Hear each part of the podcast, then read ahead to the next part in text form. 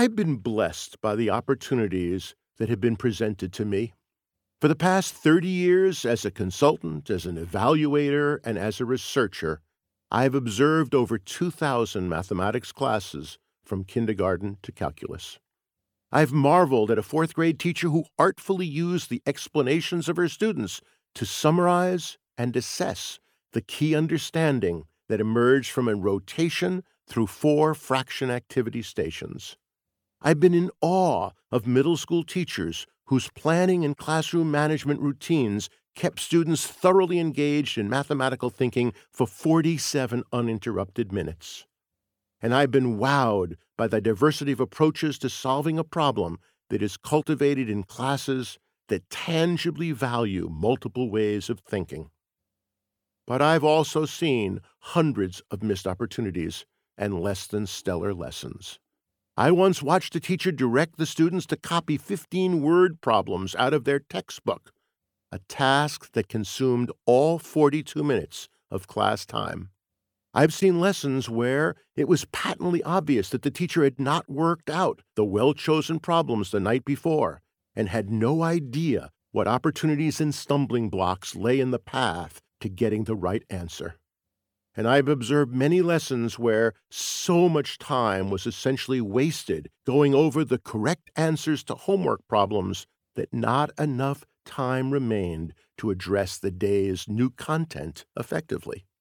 In other words, I've been given a rich repository of data from which to extract and synthesize what appears to work and what appears to make a difference. We've all heard that, quote, the most important variable in determining the quality of education is the teacher, unquote. Of course, that's true. But the next and far more important message is that it's instruction, what teachers actually do to present mathematical ideas and to structure learning, that makes all the difference. The perspective I take is that increasing calls for greater accountability and the pressures of high stakes testing, to say nothing of our own personal, professional expectations, require us to do something that, as a society, we've never before accomplished. Taking this body of knowledge and skills called mathematics and presenting it in ways that result in all or nearly all students being successful. We know that this goal cannot be met by continuing to do what we've always done.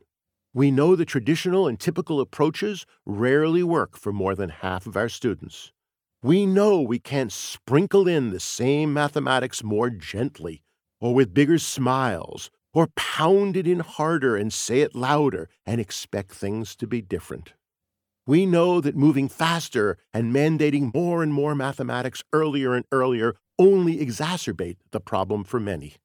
But most of all, we know that the only way we'll achieve our goal of broader and deeper mathematical literacy is by changing some of what we expect students to learn and a lot of how we go about teaching it.